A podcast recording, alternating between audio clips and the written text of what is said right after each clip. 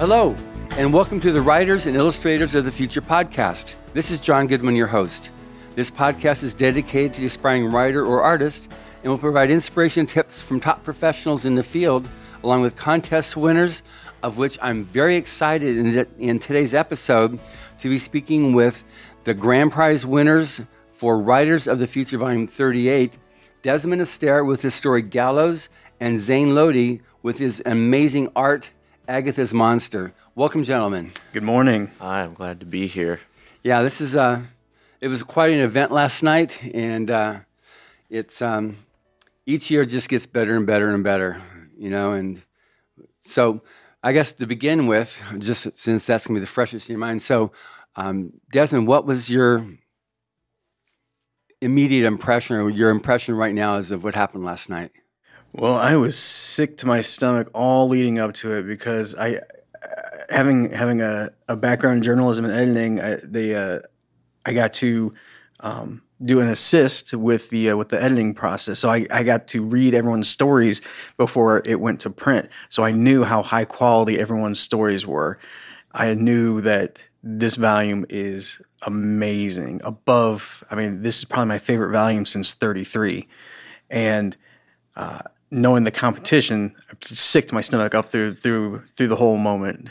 Um, and then, uh, I mean, the the gala itself was amazing. I mean, you talk about you know five star treatment, the the best salmon meal I've ever had. Um, you know, the presentations, the speeches, it was fantastic. So I'm trying to enjoy it, take it all in, and at the same time knowing uh, this big moment may or may not be coming. And uh, it, it was a very, very enjoyable experience. That's awesome. And what about yourself, Zane?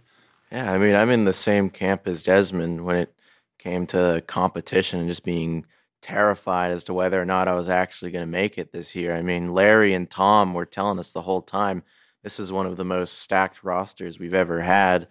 We have like so, so many talented artists. We have like Brett, we have Tenzin, who's in high school, and he's in this competition. I mean, it was really, really nerve wracking up to the point. And then when I actually ended up getting it, it felt like all that energy just released and I just exploded. And I was just so, so happy. Like I didn't even pre- prepare a speech because I wasn't sure if I was going to win. And I told you, you, you, you, guys, you proved me true yet again when I when we go over like okay the whole thing on the event and acceptance speeches. Now you're go up and say, I had no idea. I didn't think it'd be me. I didn't prepare anything, and just it gets said. No matter how much I say, you know, try to prepare something. It's invariably the first thing out of your mouth is, I. It so wasn't me. I just I just didn't you know think at all. It was.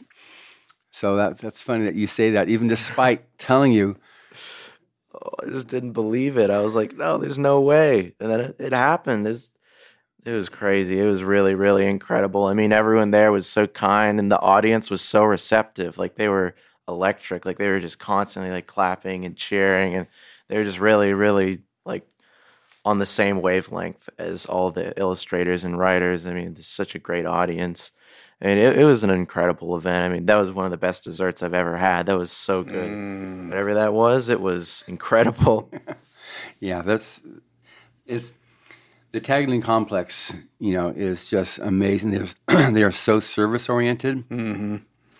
and they have their kitchens there. So they have two kitchens, so they're able to handle you know th- the 300 plus people we had last night in there with the um, the salmon and the um, it's like a almost like a roast beef fillet type of piece. It was filet mignon, but it was like I think one and a half inches thick. And mm-hmm. came asking, so how do you want this cooked? Uh, medium rare, medium? And I said, well, let's push it towards the medium rare side because it's it's such good meat that they use. Oh, you can mm-hmm. taste the the purity of it. I'm like, oh, yeah. Mm-hmm. And that's like I said, both the fillet and the salmon is just amazing. But you said the dessert obviously left you the lasting impression that that special chocolate mousse with a with a vanilla cream filling on it. It's just and they make all that stuff too. Incredible. It, it was really amazing. I mean, I was my mind was blown. I was like looking over to Larry, and Larry was looking over to me, and we were thinking the same thing about that dessert. so, all right. So the event itself, like, what was the highlight in terms of the the speakers or any of the impression because we had so many things. We had the um, we had that poem from L. Ron Hubbard. Well, actually started with the the song "Men of Reason," and then um, we had that you know the opening video, which gives a bit of the history of the contest. Uh, we also then had the uh, um, the the poem from Battlefield Earth, and then we had obviously the general's keynote speech. We had the um, uh, video, which is it's the only recorded video of um, the uh, Frank Frazetta, the the artist there, and nobody had they'd seen photos of him, they'd never seen him actually talking in video type stuff because nothing exists out there on that. And um, and then the, the general with his keynote speech, um, and then obviously the announcement of these two dudes as the grand prize winners. So for you, I, I did. I just kind of like ran through the night. Just anything. What are the standouts for you on on the event of that? My goodness, that opening up. You know, talking about opening up with a bang. The the song "Men of Reason" brought to life with this amazing singer who who sang it with such passion and uh, and uh, genuine animation. It was it was visual storytelling along with the with the music. I felt amped up, like, oh man, we just started a concert here. Let's go. Um, that that was a perfect way to open it. And then you know the general's uh, speech was uh, was really really relevant. Um, you know, he being the recently retired commander of the Air and Missile Complex here in in California was extremely relevant because. Um, you know, he being on the leading the cutting edge um, mission of the Air and, and, Space Force as the emerging technology, and, and of course he's an avid uh, sci-fi fan.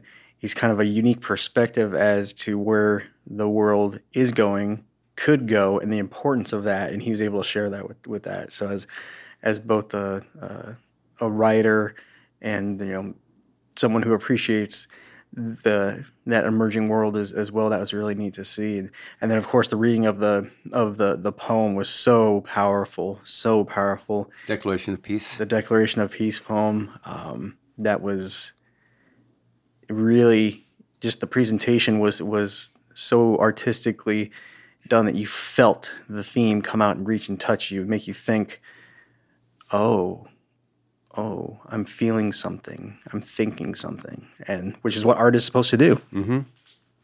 What about yourself, Zane? Yeah, I mean, I completely agree with everything that Desmond said, but not to retread on that territory. Uh, one of the most impactful things to me was the Frazetta talk.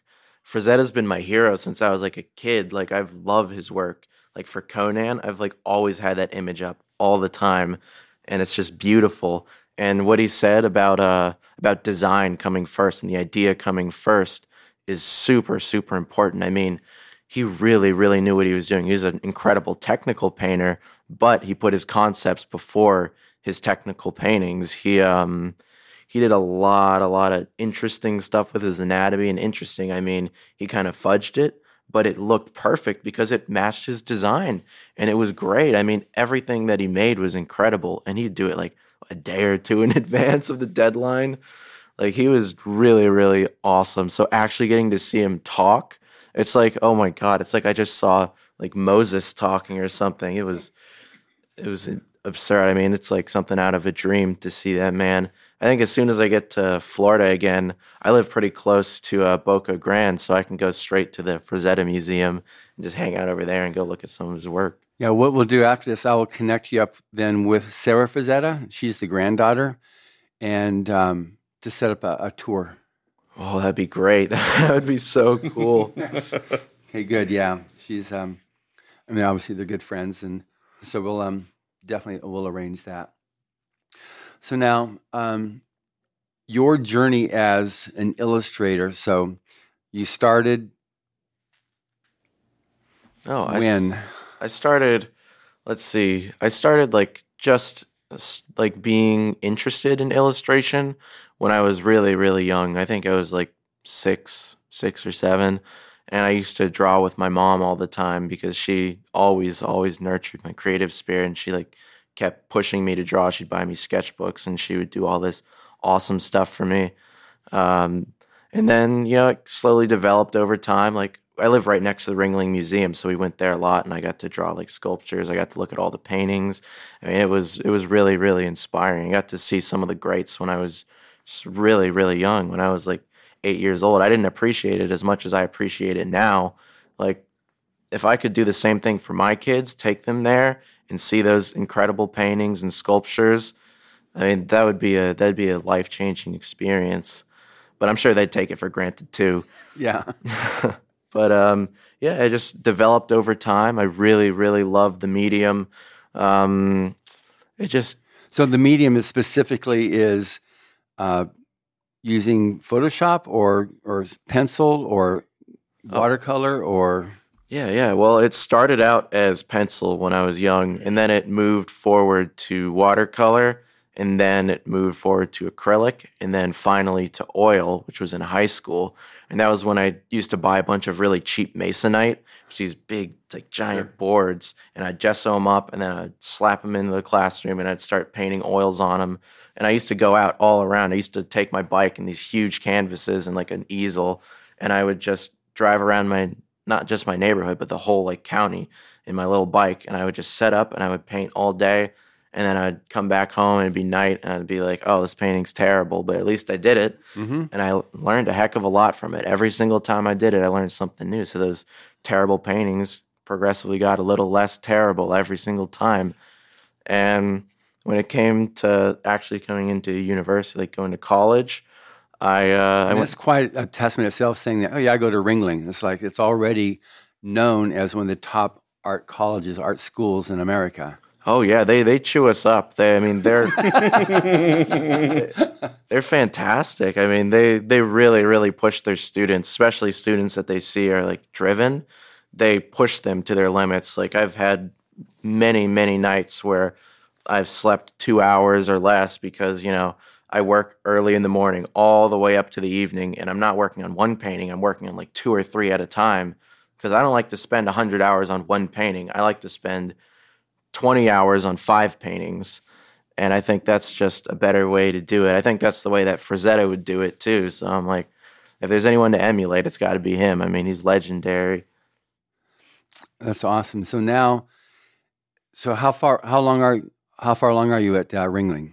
I'm in my senior year. I have about a month left to graduate. My thesis is due in about a week. Congratulations! you started it? Oh heck yeah! I've been on my thesis. It's just uh, we took a quick we took this intermission here. Yeah, take a yes. quick intermission. I mean, it's worth it. It's worth it. I'm willing to spend an extra however many hours over the next couple weeks, or I guess week, to to get all those illustrations done. I can handle it. I mean, I got I got a huge support system. I mean, my dad, my brother, my girlfriend, my mom, all of them are there to support me and you know make sure that I'm not like having a mental breakdown after all these paintings. That's that's great. Thanks. Now, Desmond, yourself, your uh, journey. Well, it started out as being a reader. Uh, I remember in preschool uh, being upset that my best friend could could read and I couldn't. So learned how to read, and then in second grade, by second grade, I was reading as much as I could. There was uh, the accelerated reader program, the booklet program that incentivized reading, and you get to you got to take quizzes and and mark progress, and and that was really that was really fun. So I did that, and I remember the trying to check out. I think it was a modest a modest novel, modest sci-fi novel. And the librarian said, "This this book's too big for you. You need to pick out another one." I remember being really upset at that. Like, no, I want to read this one. But she won. That's okay. And then by um, I think it was somewhere around 13 or 14 or so, I was checking out all the trade paperbacks that I could out of out of the uh, the public library. One of those was the Star Trek: Strange New Worlds anthology that Dean Wesley Smith uh, edited, which was exactly what it sounds like—a collection of Star Trek stories loved it. At the end of it, realized it was a contest where fans were creating essentially fan fiction and sending it in for submission to be published. And it dawned on me at that moment that these weren't like pro writers, these were fan writers, and I could be a fan writer if I wanted because I like stories and I can tell stories.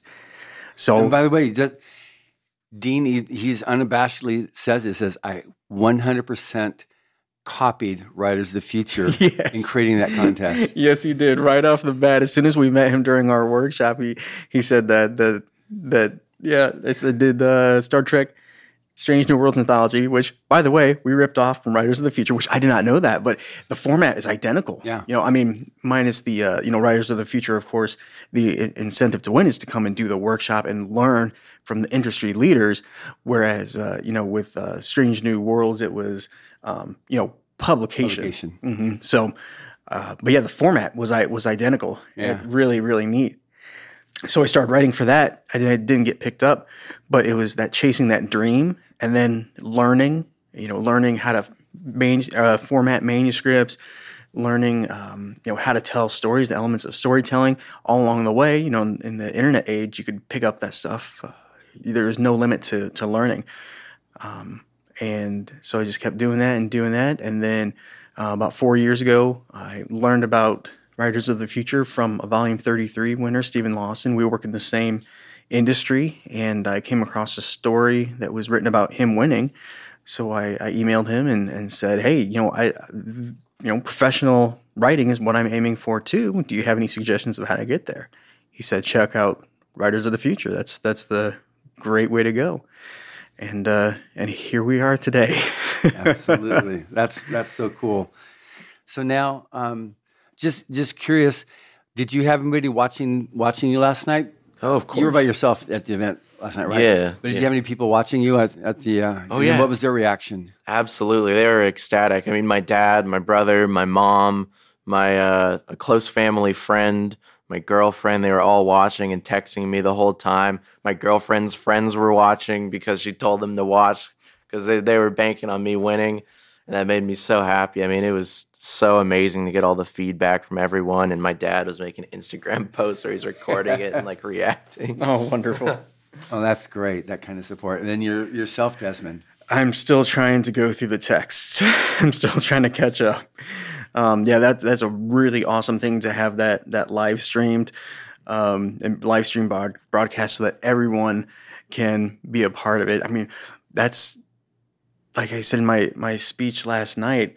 I was one of those people watching the live broadcast before I started entering, and then you know living vicariously uh, through authors coming up on stage and living in that moment and saying, "I'd like to do that. I'm, I think I'm going to try to do that."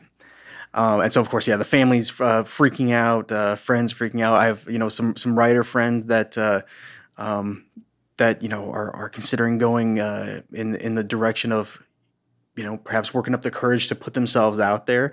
I hope that them seeing um, what can happen when you do through you know for my my avenue was writers of the future and uh it's you know even if i hadn't received uh the uh the golden pen the workshop has paid dividends that will last a lifetime. Like you don't even understand the the quality of uh, and saturation of knowledge from everything from the elements of storytelling to the business end. Um, I just hope that people get some sense through the speeches I made of how amazing this Writers of the Future opportunity is, and you know, throw yourself out there, start submitting stories. Don't get discouraged if uh, you know if if you don't place as high as you want to. Just take that as uh, encouragement to keep submitting different stories until one hits, because that means you're on the right track. Yeah. And just one comment too about that is some of them originated, and every year they'll talk about, yeah, I've been entering since the 90s. I've been entering, you know, this was my 19th submission. There is that rare, you know, first or second submission winning, but mostly it's it's many submissions that it takes to to win over a period of, of years. And sometimes people working on it, like like C.B. Haskell, she was, you know, she had wanted, and then she just kind of like totally stopped. She was like, I, I can't handle this. Mm-hmm. And then two and a half years ago, she picked it up again. and said, okay, that's it. And I'm going to enter every quarter in the contest. And she did. And then you know, got built up the honorable mention and then the silver and and then was a winner. It just it just takes that and as was very obvious last night at the uh, at the awards ceremony with people making their speeches. Not everybody's all this big extroverted. Oh yeah, you know, it's like some people are very very shy, very nervous. It's not just on stage; it's in life too. So it's it's a know what the journal was saying at the speech. It's like you know when he gave that one quote, you know that he read you know, it's the doers. They're the ones that really make the difference. Mm-hmm. You know, mm-hmm. instead of thinking about doing, it's like actually just going out there doing it and you know, getting dirty, muddy, injured, bleeding. You know, it's like it's kind of like what it is, what what you go through. And I think one thing that dawned on me is there aren't a whole lot of crucibles for the writers out there. That's right. As there are for the artists. in order to get into Ringling, you had to already go through a process not dissimilar to winning the Illustrators of the Future. Because it's not like, okay, I've got some money, I want to go to Ringling. It doesn't work like that on those types of schools. You've got to come in there with your entry ticket is some awesome art before you can, before you even step foot on the other side of that classroom threshold. Yeah, I mean, some schools even require like specific things in their portfolio that you have to make in a short amount of time to get in there in the first place. I mean, artists like we really get dragged through it. And then even when we apply for jobs, even if they love our portfolios, they still art test us, which means we have to after the interview process is over, they send us an assignment and we do it for them to prove that we can do what they want. And if we don't get it, we just did a bunch of art for free. And man, that sucks, but yeah. It is what it is. I mean, artists are just dragged through it, but it's okay. I mean, we're resilient creatures. I mean, look at Larry and Tom. They spent 20 years sleepless, just working their tails off. I mean, it's just the reality of the industry. And yeah, yeah exactly. guys at the top, they, it's not something like they were born with a gift and just kind of like, ah, da da da da. Here's my next creation. Come, people, I'll get sell it to you for you know. No, yeah, not at all. It's not glamorous. It's dirty. It's it's nasty. I mean, everyone there is a fighter. Everyone coming to the top. I mean, it's they're really, really strong people. But one thing is like the judges that we have here. I mean, they're definitely they're amazingly talented, and they worked their like you said their guts out in order to make it where they are. But they are so welcoming to to you and to you as mm-hmm. as the winners and wanting to step up beside me now. And uh, that's, I mean, that's one thing that it's not that it doesn't exist elsewhere, but that is definitely what writers and illustrators of the future is, and, and, the judges to be able to. I mean, that's what was how it was originally created by Ron Hubbard. Was, I mean, that was his legacy that he did, and um, he was uh, the first the first coordinating judge for the illustrators. The person that started, Frank Kelly Freas, in the book on Master Storyteller about. Ron Hubbard, he has uh, an intro where he just talks about what it was like working with him because he would illustrate some of his stories in the in the golden golden mm-hmm. age, and he talked about he was. I don't know if he was the only one, but the, the standout author for him that actually took the time to talk to them as an author, which the authors then were quite, you know, elitist. Mm-hmm. And he would take the time to go talk to the artists and thank them and just um, he said it was it was so unusual. Oh yeah. So I was thinking about some things that L. Ron Hubbard said about the uh, hundred thousand words thing. We have something really similar in the art industry, and it may have stemmed from that, where it's like uh, you need to have ten thousand hours of painting before you even start to approach a painting style. Well, that's true. Yeah, it's um, it makes sense because when you start off, you emulate your favorites. You know, you try, okay, because you don't have your own style, so you're gonna take, I love Frazetta, so I'm gonna start doing that, and then oh, I really love, you know, Van Gogh. I'm gonna try some of that. You know, keep your ear on, but otherwise, you know, emulate that. yeah, you're like a big like homunculus of everyone else's styles until you finally develop that, and you've had that breakthrough moment where you're like, yeah, this is me. I'm not mm. this person. This is me. Yeah. Nice. Did you have something like that yourself? As because you talked about um, doing like fan fiction stuff to at the get go with the Star Trek.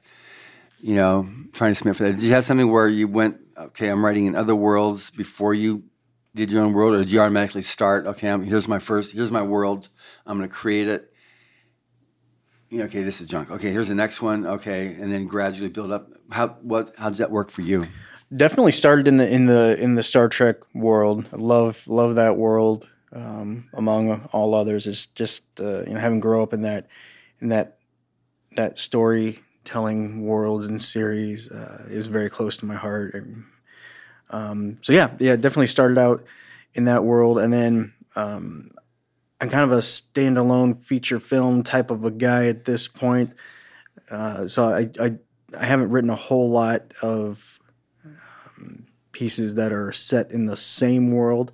There's there's a few, and obviously that's very important to where we're at in this point of the uh, of the industry. That's what readers want. Readers want to be invested into a into a continuing world. So I am um, bringing some pieces together to uh, to to um, fit that format because uh, you want you want to make the readers you know happy because uh, I mean, that's that's what it's all about is sharing sharing that world sharing those stories with those who uh, who can join you in that adventure you know have yeah. as much fun reading as you did writing so yeah, right now it's mainly uh, a little bit of hard sci-fi, a lot of psychological sci-fi or psychological fantasy, paranormal stuff like that. Basically, if uh, the stuff that I love to watch and read, I'll turn it around and and put it on paper because I want to have fun. Uh, at the end of a story, when when I'm done with it and I go back and reread and start doing edits, and it's not boring and drab to do edits. When I'm having fun doing edits, rereading, I know that oh yes this this was a good one. Yeah. So what do you so so as an artist, where do you want to be able to take your career? What what's your current vision of what you want to do? Hmm. My current vision, I want to work in the games industry. I want to be able to reach a lot of people with my art. I think that's why I like the games industry. They're so widely circulated, and you know, being known as like a a game artist or a concept artist or a really really good modeler people will kind of recognize that work and they'll see it as part of these big projects and say hey i like that piece or i like that little character. I like the way that barrel looks over there. Um, yeah i just want to reach as many people as possible. I just love when people can see my work. Even if i can't hear what they have to say about it i'm just happy they're seeing it.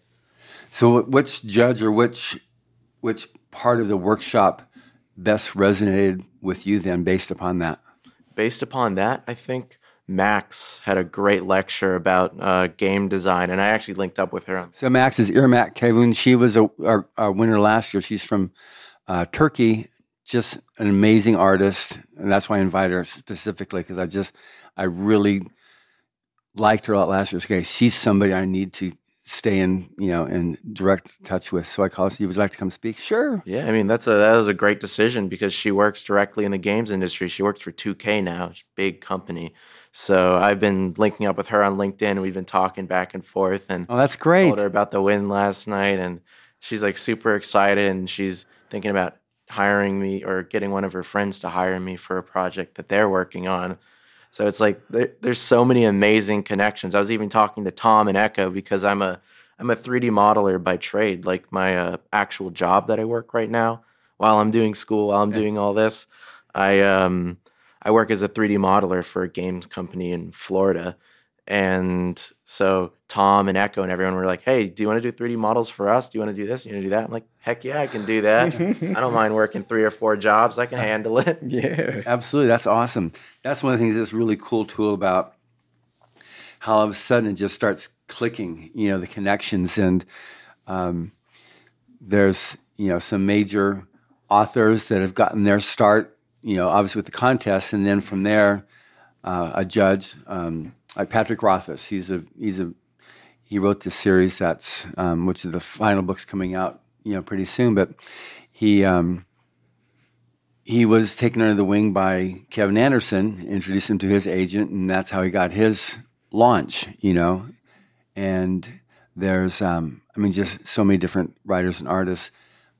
The main thing is connecting up. You got the art illustrator and the writer says, I, I, "Can you do my next cover? Can you do this cover?" And it just it just goes click and it just starts sparking really fast amongst everybody. That's that's such a cool story. Yeah, yeah. Oh, I, I had a lot of cool stories from my time here. It's great.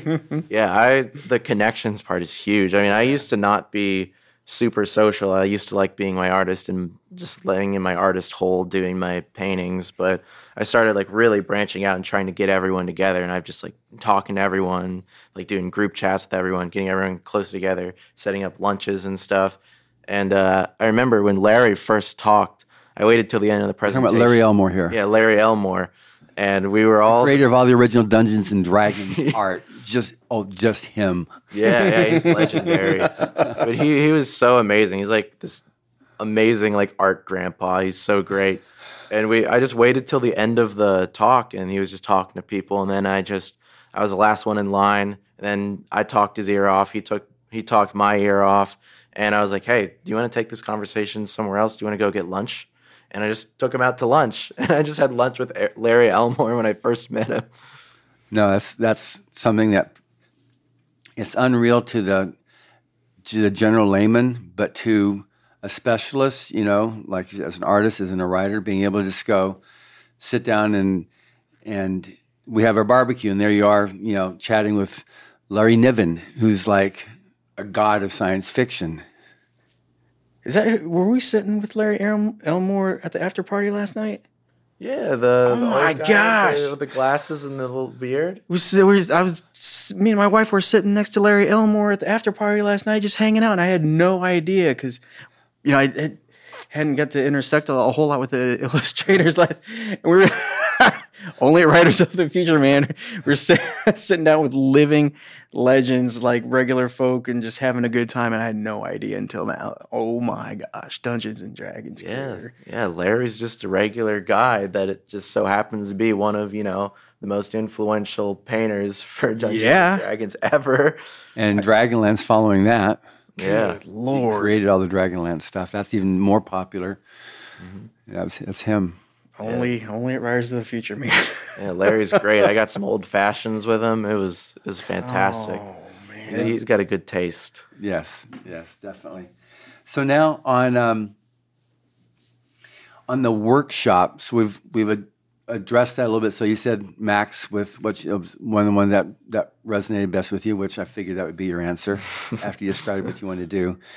Um, so yourself, Desmond, what's who would be the person or persons that best resonated with you on the workshops because you've had so many people talking to you? Yeah, that's a really, really tough question because each and every one brought something different and something top notch. So we spent the most time this round with uh, Tim Powers and Jody Lynn Nye They were our, our head, head instructors. And um, they brought a lot of the how to tell better stories. Whereas then, uh, you know, uh, Robert Sawyer and uh, Dean Wesley Smith um, brought a lot of the okay, here's how you do business after the fact, which is something that um, hugely important, but as an emerging creative person, you don't necessarily think about. You're just hyper focused on how do I get my words out. So, um, and then uh, yeah, that that uh, very very tough. But um, each one of them bringing a master's class in their topic in the course of a few hours, and I'm just furiously taking taking notes. But I tell you this: the Writers of the Future digital, uh, or I'm sorry, the online workshop, the online workshop, virtual, free. If you want to learn how to take your storytelling to the next level, that is what you need to sign up and enroll in and it's free. It is free. It is uh, you know self-paced. Um, you know to an extent, like uh, you know it's it's video lessons and, and assignments um, over uh, you know a set a set course of time, and that investing in that time investment of, of doing that course, which is the same instructors as, as here, it's just done virtually over video. That was the difference between honorable mention placements, silver honorable mentions, and then placing first, and then golden pen. There was nothing in between. I was hitting honorable mention, silver honorable mention. I take the course, apply what I learned in the course. Boom, first place. That's great. Sign up for that course. So it's not the same as what you do when you're here as a winner. Correct. That's it's the same grounding. It's the, it's the, the basis. The, the framework is there. Mm-hmm. And one thing that's cool too. I've just recorded um, a next lesson from Robert J. Sawyer, Nnedi Okorafor, and then Kevin Anderson, who will be three new lessons on the online workshop. We'll promote that to anybody that's already taken it can t- do these videos and it needs to be edited and everything. But I Oh, just wow. recorded them.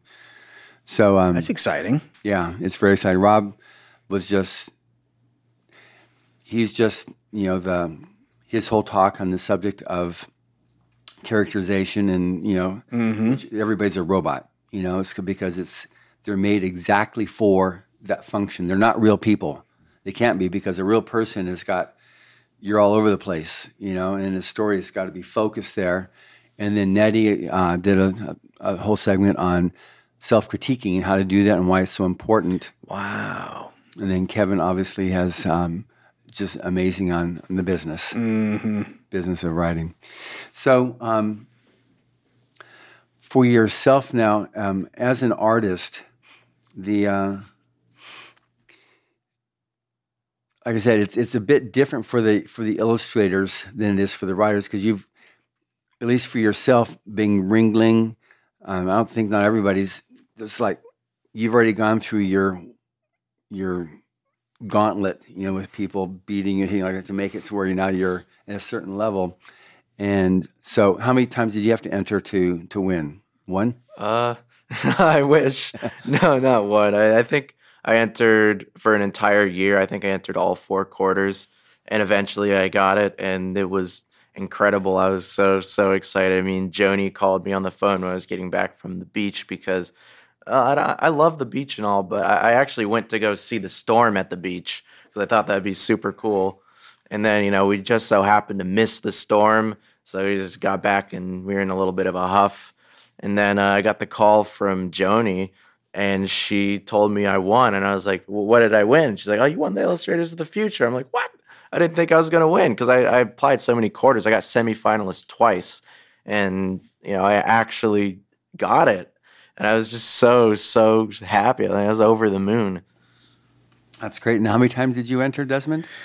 Well, I'll be honest. I uh, I don't I, I don't keep track of uh, of the losses. I think I think keeping How many years have you been trying? I think keeping tracking of losses is, is a distraction to keeping track for the wins. Okay, good. But I do think it was it was enough. somewhere around between like four to six times, um, four to six entries over uh, since 2017. Yeah. Okay.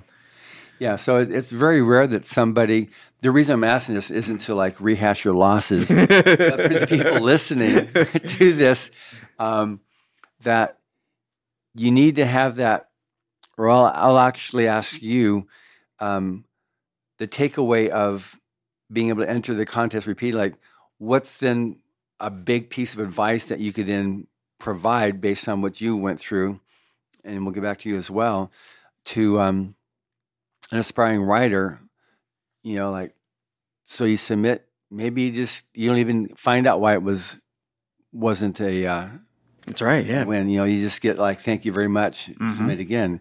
Why, why should you, you know, not stop there? yeah, there's there's a couple really good reasons why you should uh, not stop on that because, uh, yeah, you will get form letter rejections all the time without in every aspect of the industry without telling you why, and that's that's standard. So in this context specifically, um, you want to submit multiple times. You, know, you have four opportunities a year to to submit because you can have a variety of submissions. Now, Joni will email you and say, "Hey, even if you don't have anything new, submit something that you've already submitted, just so that you can put your name back in the bucket." Because the nature of the book, you may have a really good story, but because of the length of the book, because of the uh, other types of stories that are already going to be in there, like some of the business ends, it may be a good story, but it may not fit for that volume. There's some logistical aspects to everything that goes in there as well. Um, so, variety, you know, you're being challenged to create and produce.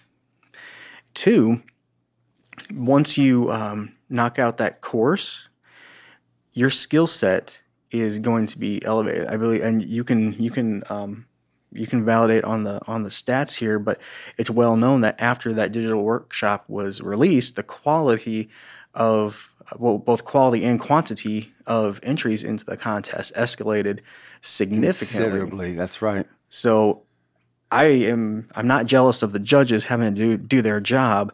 It's got to be becoming extremely difficult. Um, you know, it is a fact that as the quality of storytelling goes up, and it is it is a very much a date coincidence that when we issued the online workshop, because Dave Farland said it is so much harder now, and you can see the number of honorable mentions spiked that year when we when we when we launched it because of people learn so much, you know. So we took a lot of time out of a person's um, arc to becoming a writer, and what's looking was you know what we're looking for. And obviously, Rise of Futures a market. We're looking for the PG stories.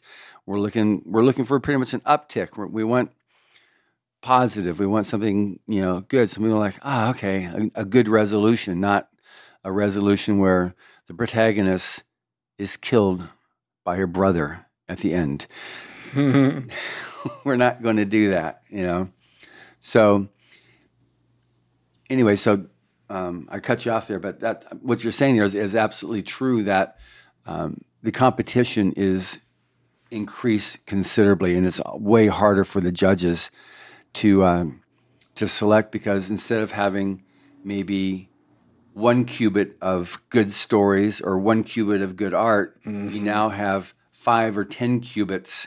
And I'm just using a, a fictitious right now quantity, so I'm not saying numbers here but it's just a lot more to choose from because of this. Mm-hmm. So, um, on the illustration, um, on the workshop, it's grown a lot, it's changed a lot over the years because illustration, when we first started the contest, it really was illustrators of the future, you know, because it was illustration of book covers, uh, the inside panels for, for stories and that's who the original judges were. And these are some of the biggest names in art who were the, uh, the first judges, you know. So, yeah, like Will Eisner, and there's an Eisner Award for him. and He's the one that's the, the grandfather of, of sequential art comic books. But um, we've had to go and move in the direction, like you said, you know, we had um, Max who talked, but we also have um, all the different formats and stuff. So any particular um, comment on the array of of um, art direction that is provided in the contest, and anything else that you think would would even improve on it? Yeah, I think there's an incredible array. I mean, Larry's a traditional painter. I mean, you don't see many of those nowadays. So he was incredibly, incredibly important in just teaching work ethic. I think that's something that everyone should take away from his talks.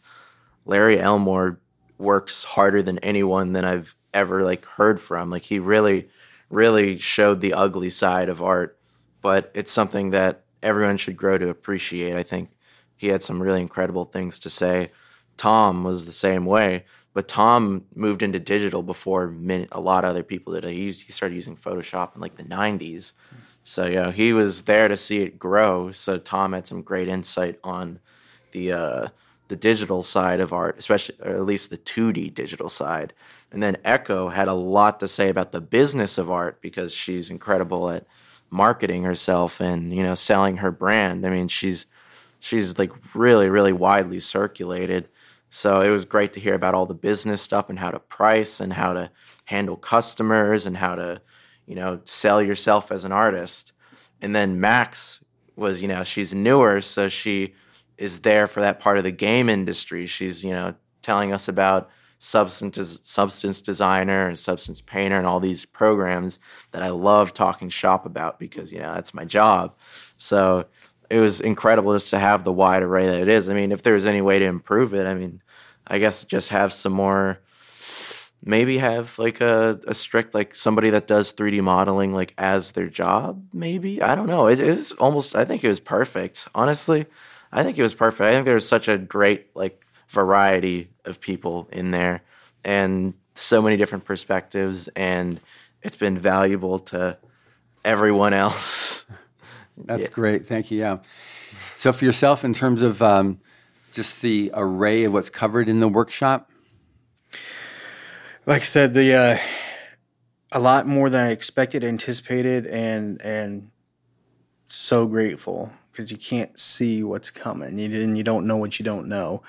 Um, really, that virtual workshop is like a writer 10 or storytelling 101. When we get here, they're expounding or building on on that already. So we got deeper into the elements of storytelling. If you don't have a baseline knowledge, baseline knowledge when you get here, then you may get lost real fast. So one, I mean, if you're writing and submitting, you you at least have some knowledge of storytelling. If you take that virtual workshop, you're gonna be good to go. And then three, you get here and we start deep diving into how to take it to the next level. That was about the first half of the of the workshop. And then then we bring in the experts who are making a living writing and they share, hey, this is how I got here. This is what you need to be thinking about as someone who's going to be financially, you know, successful and thinking you need to be thinking here's the things you need to be thinking about now so you don't make the same mistakes I made when I was in your shoes because this world will could pick up really fast. You're in a position now because writers of the future, you're in a position now where you need to start thinking about this stuff and not make not make mistakes in the business end. So hugely important um, and the quality of uh, experience and information, um, everything from the storytelling to idea generation to um, you know today we're talking about how to do conventions. You know, um, we had a class on professionalism, which you think would be self-explanatory. It is not. Not in the world of entertainment. You know, you gave an amazing uh, talk about how to give an acceptance speech, things that should be self-explanatory, but it's not. So this this course is the full package of how to be the creative professional that you want to be. And there's nothing else like it out there. Right. It's amazing. Yeah, so on that that's Mr. Hubbard's vision of what he was doing with this. I mean, he has several essays both on art as well as on writing, but they actually commingle there. The art is because he defines art as like the quality of communication. So, any particular um, essay or principle from Mr. Hubbard that really resonated with you, Zane? Yeah, I think uh, the art is communication. I mean, that's my job as a 3D modeler, as a concept artist.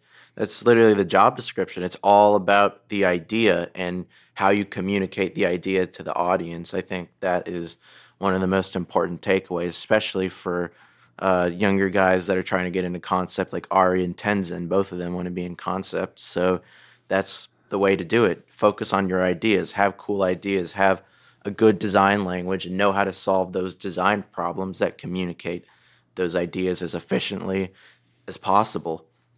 Good. And yourself, Desmond? Yeah, yeah. So preface this with that you know, L. Ron Hubbard came from an educated family, lived a, a, a, life of travel where he got to experience different world cultures. And I think that developed and gave him the uh, the thirst for knowledge. So he he sought out knowledge and just learned left and right, and then you know deep dived into the uh, the world of um, how the mind interacts with the body. Put all that together his uh, essay on suspense really stood out to me because uh, it turns out suspense is the underlying element to driving plot. It's a universal concept that uh, you know you may call it different things. Um, suspense doesn't necessarily mean horror or thriller like like I would have thought before I came here. Um, suspense is the thing that drives the plot forward and keeps the reader having to turn the page over and over and I, I got to ask uh, Larry Niven uh, during one of our one of our uh, talks during dinner, and said, uh, you know, how do you um, how do you keep suspense, or what's your philosophy on keeping suspense going? And and uh, Larry's a a, a pretty uh, straightforward guy, and He says, "Well, you just keep keep it going." And, it, and and and you know, and you'd have to you'd have to know you know get to know him to understand like that deadpan is, is just like he was communicating. It is as simple as that. You just keep escalating. You just keep hitting it up. You keep driving it forward. And that essay, I'm not going to give away too much because I want you to read it so that you can understand it and soak it in. Which is in is in the online workshop. Mm-hmm, it is. You yep. can get the whole essay. And just just as a last little bit of a plug on this on the S, on the workshop too, we transcribed all the all the videos so that you can take Google Translate. So regardless of where you're from, you can translate all the videos as well as the essays into your own language and read what Mr. Hubbard is saying, as well as what Tim Powers, Orson Scott Card, and David Farland saying. Oh, it's so generous. Awesome. Yeah, yeah. Suspense, suspense was the one that uh, that resonated the most with me, and you highly recommend you you read it, and you will understand a, a deeper dimension of why stories captivate us. Good. So now on, um, we've got about uh, eight minutes left here. So, um, what would um, Zane? What would you like to be able to communicate to the aspiring artist? You know um, either things that you had to overcome because you had a great speech last night. It was really, really nice. Um, so you definitely had points where you're ready to just quit, throw in the towel. Okay, that's it. I can't handle it. So talk a little bit about that and what made you decide, okay, I'm going to persist.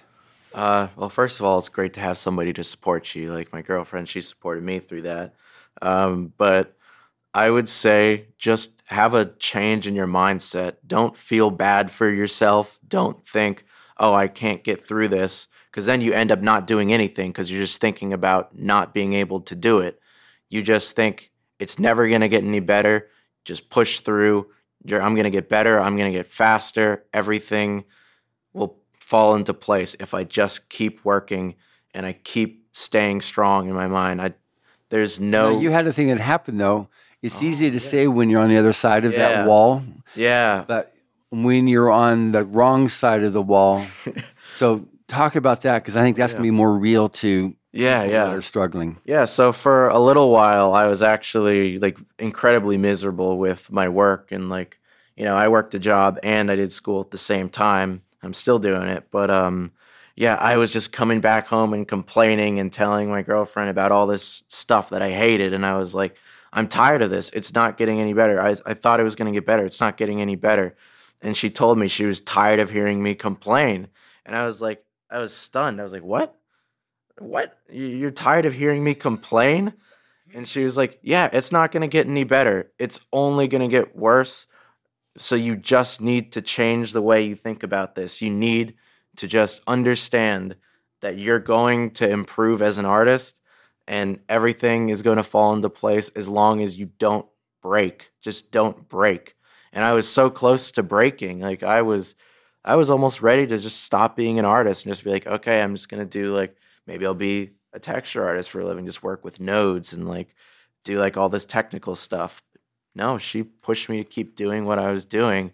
And I think being able to persevere is incredibly important as an artist. You have to be able to do the it's not just like a long walk or a long run. It's a long sprint. It's a lifetime sprint and you just need to be ready for that. I know it sounds terrible, but it's one of the most gratifying jobs you could ever possibly have. You get to see yourself grow like not only as an artist but as a person. Like your art develops with you. The more you experience in life, the better your art gets. So I, I just I think being an artist is incredible, and you just need to persevere. Um, and if you're applying for jobs, especially in the games industry, you're going to need to apply for hundreds before you get a response back. And sometimes those interviews don't come through. You'll go to the second one and they'll say, No, we don't want you. And you just keep reapplying. Do the same thing with this competition and everything will fall into place. That's awesome. And yourself, Desmond, anything where you had that same type of thing where it's it's advice for the aspiring writer, but where you were almost ready to say, or maybe you already did throw in the towel and then had to have the towel through the laundry and back in again. No, no, I, have uh, I've never wanted to uh, throw in the towel, but there were things that got in my way, mm-hmm. and the uh, and here's here's what got me out of my own way, and um, I touched on it a little bit last night, but uh, the you have to never stop, you never stop learning. Um, I don't know what I'm doing, and that is why I am successful in anything in life because I'm seeking out to learn how and why to be better. If you think that you know what you're doing, you may want to consider that maybe that's not why you're having successes. We always have to keep learning. Actually, Mr. Hubbard has a datum on that, you know, that the primary barrier to learning is thinking that you already know it all. No, I mean it's a universal truth. I mean, yeah. Uh, I, I, I could go on and on, but um, two is you got to set objectives because um, this business is not forgiving to leafs in the wind. You have to say, okay, writer me, I'm going to complete this by this time, and then I'm going to submit it here. You have to tell, you have to commit to yourself that you're going to do this thing. Otherwise, this hobby is just going to run you over. And then you're going to get sad and depressed of why you're not seeing this thing come to life. All you had to do was set an objective, and it helps provide a structure and goals. And then the third one is when things do go wrong, you can't. Uh, there's some there's this concept called radical acceptance where sometimes you just have to accept things they are, not place a judgment that, uh, oh, I got rejected and that was a bad thing. You got rejected and uh, that was just an event that happened in life because it happens to every single one of us. 97, I think the percentage is 97% of the time. Um, you have to roll with it and you have to keep rolling forward. Um, Bob, uh, Robert Sawyer uh, wrote a line in his book the Oppenheimer alternative that I, I, I really loved. Something about them. This is an extreme paraphrase, but um, lean, falling forward as if or leaning forward as if you were falling into the future. That's what you always have to be doing because uh, if you get stuck in the now, um, getting hung up on on uh, the losses, then you're not going to move forward. You were saying something about like uh, something happens. Good, this happens. Good. That's a concept by uh, Jocko Willink, who's a, a, a retired Navy SEAL, um, and he would uh, when his troops would would come to him with what was going wrong, which in that line of work things go wrong all the time. He would reply back, "Good," and then they ask him, "Hey, boss, why do you why why do you always tell us good when things are going wrong?" And essentially, it's it's almost like a motivated silver lining perspective. You have to see the opportunity in the failures because uh, if you let the failures or the and I say failures as the as a as a me term for um, for the bad things that go wrong. If you get stuck in that, then it will destroy you. But if you find the silver lining opportunity, the what is the good that you can find in the bad, that'll carry you forward and we in, in the artistic world we we can only afford to go forward. We can't get stuck here. Good good.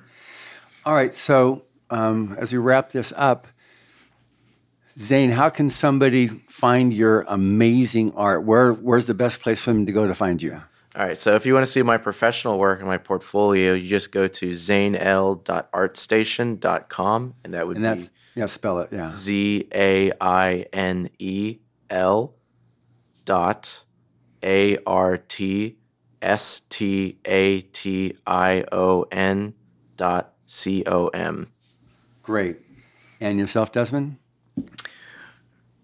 The website is desmondastaire.com. And then I'm also on Instagram and Twitter at Desmond Astaire. Good. And that's that's not the Fred Astaire. This is the Astaire with an E on it. Yes. Yep. That is a D E S M O N D. Last name A S T A I R E. Excellent. Well, gentlemen, it's been amazing. I'm so. This is the one I was really looking forward to a lot because, you know, nobody knew who was going to be the grand prize winner. So it's always fun to get like, okay, so what was it like and how'd it go? And so what's you going to do now? So this is this is great. So I'm very look, much looking forward to reading your future stories, Desmond, and actually seeing your art. And and we did. I definitely will follow up with you with um with Sarah Frazetta to connect you there, so you can see Frank Frazetta's museum there in in uh, Boca Grande. And uh, this is great that you're that you're connecting up with some of the people already for future work. And thank you for listening. Subscribe to the Writers of the Future podcast wherever you get your podcasts. The Writers of the Future podcast is available on SoundCloud, iTunes, Pocket Casts, Stitcher, Player FM, iHeart, and Spotify. We've also been syndicated on the United Public Radio Network, where you can find these podcasts as well. The Writers of the Future series can be purchased wherever books are sold in the US, Canada, the UK, Australia, and South Africa, and available everywhere else on Amazon. Writers and Illustrators of the Future contests created by L. Ron Hubbard to provide a means for the aspiring writer and artist to be seen and acknowledged. It is free to enter and open to new and amateur short story writers and artists of science fiction or fantasy. Again, thank you very much, Desmond and Zane. Thank you, John.